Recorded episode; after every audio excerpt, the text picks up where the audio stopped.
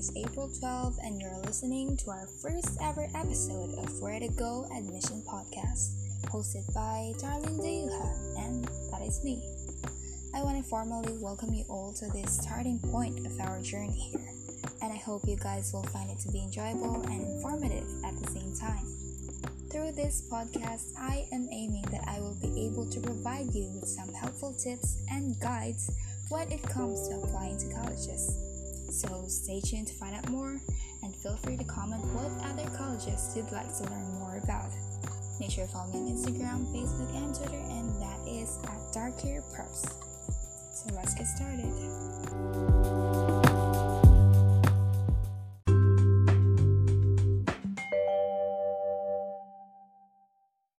Here we are. And for now, we won't be having guests, unfortunately. So it's just me and you, who might be an eager senior high school student, or you might be a college freshman, or even parent of a high schooler, or just an individual that just want to brush up on this stuff, just in case. What we're going to talk about today are general information and tips that you really should know about college admissions or examinations. Colleges here in the Philippines actually vary in accepting applicants. Some of them use test scores to help them make admission decisions, and some would actually have entrance exams with a very high cutoff scores. So it makes sense to plan and do your best in the exam. Okay, so I actually created a checklist, and these are just tips in preparing for school admissions as I see it.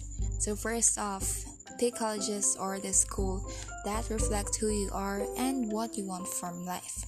Okay, so this might sound very deep, but all I want to say is that it is important to review college websites and consult your family or spend quality time thinking about what you want your college experience to be.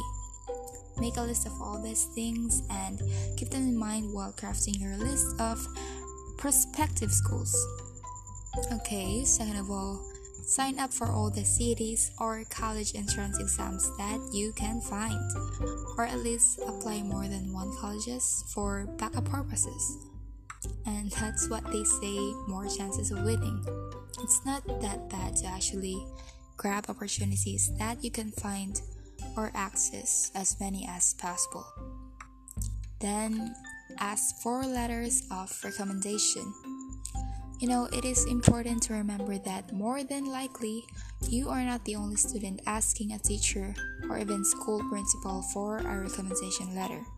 There are some universities that really requires the applicants to comply a certain recommendation letter from authoritative personnel in your town. So might as well take note of that. Next is be mindful of the deadlines. This one is actually crucial because what I did in my time is that I jot down to my calendar all the significant dates or deadlines of the school's applications. And it actually helped me to be more purpose driven to what I did every single day. And it made me more aware of the days that has passed. So I hope this practice would also do you well. And actually, there was this one thing that I've learned when I was at this process, and that is grades really do matter. Grades really do matter. And I know some of the people would say grades are just numbers, they don't really reflect who you are as a person, but part of it would be right, but partly no. Grades are actually huge factors of you being accepted in the college that you desire.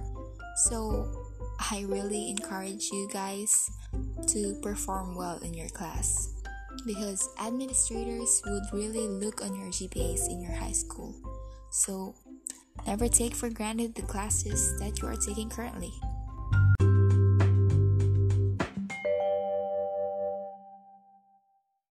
And that's it for our first episode. Congratulations to me! Yay!